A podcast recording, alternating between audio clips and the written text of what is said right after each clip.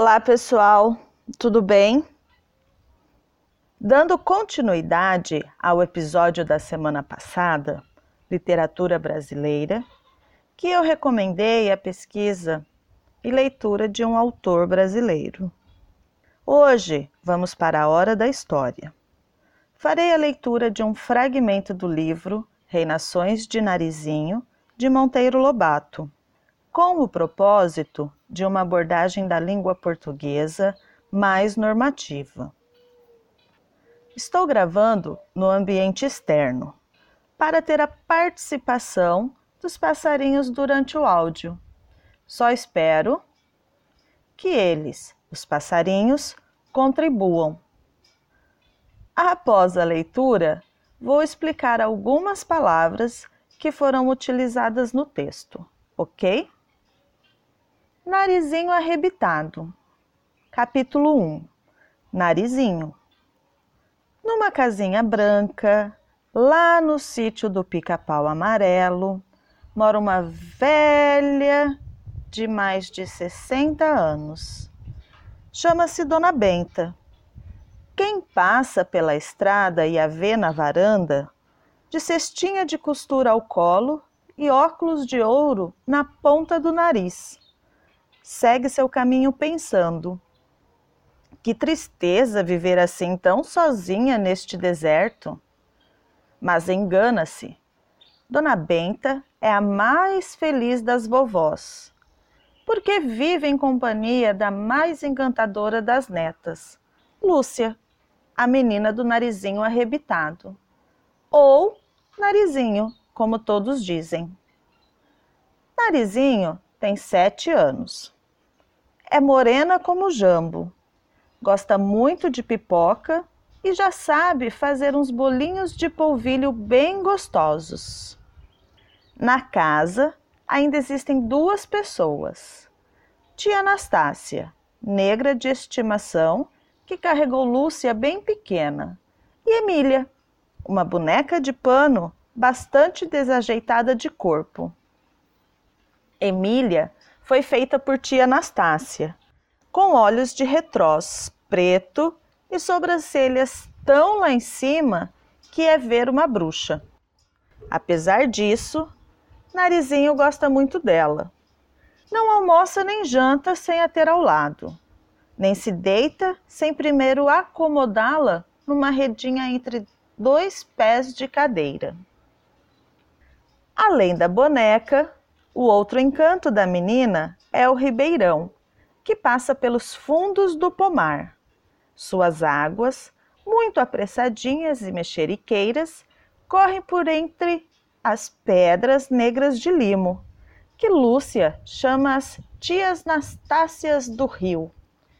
Todas as tardes, Lúcia toma boneca e vai passear à beira d'água, onde se senta na raiz de um velho engazeiro para dar farelo de pão aos lambaris.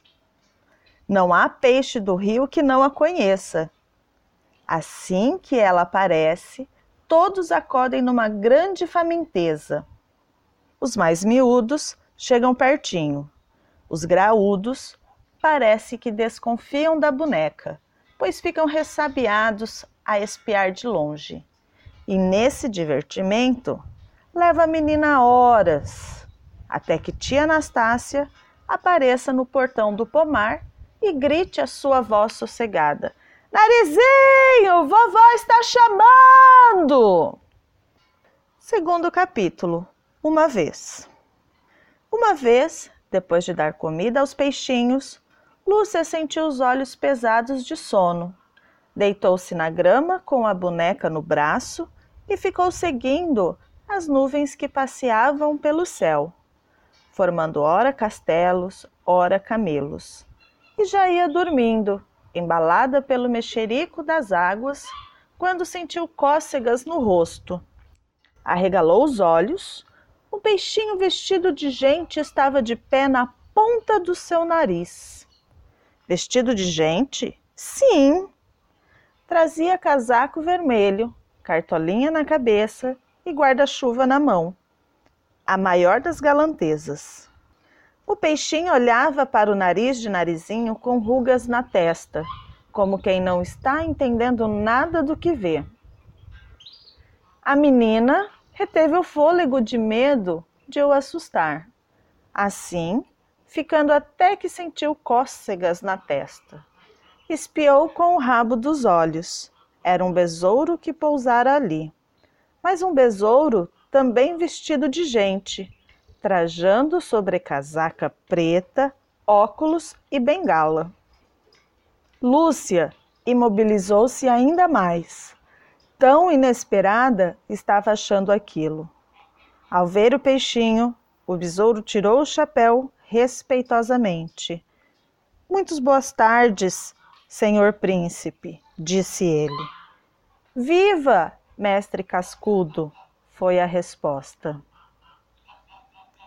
Que novidade traz Vossa Alteza por aqui, príncipe? É que lasquei duas escamas do filé e o doutor Caramujo me receitou ares do campo. Vim tomar o remédio neste prado que é muito meu conhecido. Mas encontrei cá este morro que me parece estranho. E o príncipe bateu com a biqueira do guarda-chuva na ponta do nariz de narizinho e disse: Creio que é de mármore, observou. Os besouros são muito entendidos em questões de terra, pois vivem a cavar buracos. Mesmo assim, aquele besourinho de sobrecasaca não foi capaz de adivinhar que qualidade de terra era aquela. Abaixou-se, ajeitou os óculos no bico, examinou o nariz de narizinho e disse: Muito mole para ser mármore. Parece antes requeijão. Muito moreno para ser requeijão. Parece antes rapadura, volveu o príncipe. O besouro provou a tal terra com a ponta da língua. Muito salgada para ser rapadura. Parece antes, mas não concluiu, porque o príncipe o havia largado para ir examinar as sobrancelhas. Vou parar por aqui. Vamos para o vocabulário. Casinha é o diminutivo da palavra casa. Casa Casinha. Estrada é um tipo de rua, mas sem asfalto, geralmente nos interiores do Brasil. É o acesso da cidade para a zona rural. A próxima palavra é farelo de pão. Vocês sabem aquelas casquinhas ou os restos de pão que caem quando o cortamos? Então, este é um dos tipos de farelo. Tudo que cai dos alimentos, seja na mesa ou na roupa das crianças quando comem, é chamado de farelo. Outro exemplo é o farelo de biscoito. A próxima palavra é lambariz, que é um tipo de peixe bem pequeno. Normalmente é servido em porções como aperitivo. A próxima palavra faminteza. Palavra criada pelo narrador para dizer que estava faminto, o mesmo que muita fome. Miúdos. No português europeu, o miúdo é a criança.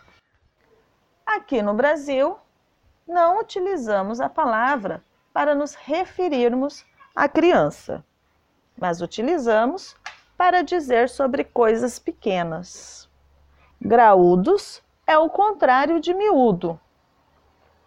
O peixe era grande, logo ele era graúdo.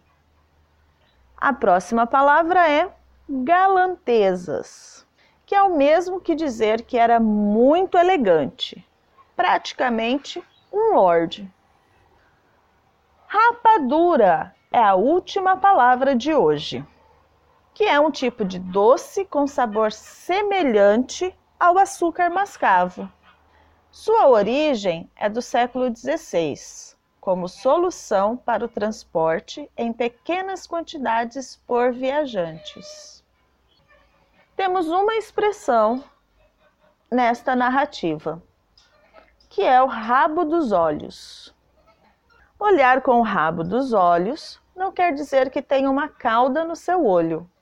Quer dizer que olhou com o canto dos olhos. Não tivemos muita participação dos passarinhos, mas tivemos a participação dos gansos. E ficamos por aqui. Nós somos o podcast Falar Português Brasileiro. Publicamos o podcast toda segunda-feira e você pode escutar nos diversos aplicativos de reprodução de áudio. Também pode escutar na nossa página falarportuguesbrasileiro.com. Lá na nossa página, você poderá se cadastrar gratuitamente e receber toda a transcrição dos áudios, com complementos gramaticais e exercícios de interpretação de texto em PDF. Registre-se agora mesmo em falarportuguesbrasileiro.com e receba o seu e-book gratuito. Foi um prazer estar aqui com vocês e nos encontramos na próxima semana.